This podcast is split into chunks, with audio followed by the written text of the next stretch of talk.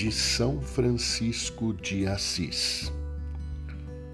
Todos os irmãos se esforcem seriamente em praticar boas obras, pois está escrito: Vê se está sempre empenhado em praticar alguma boa obra, para que o diabo te encontre ocupado e ainda, a ociosidade é inimiga da alma.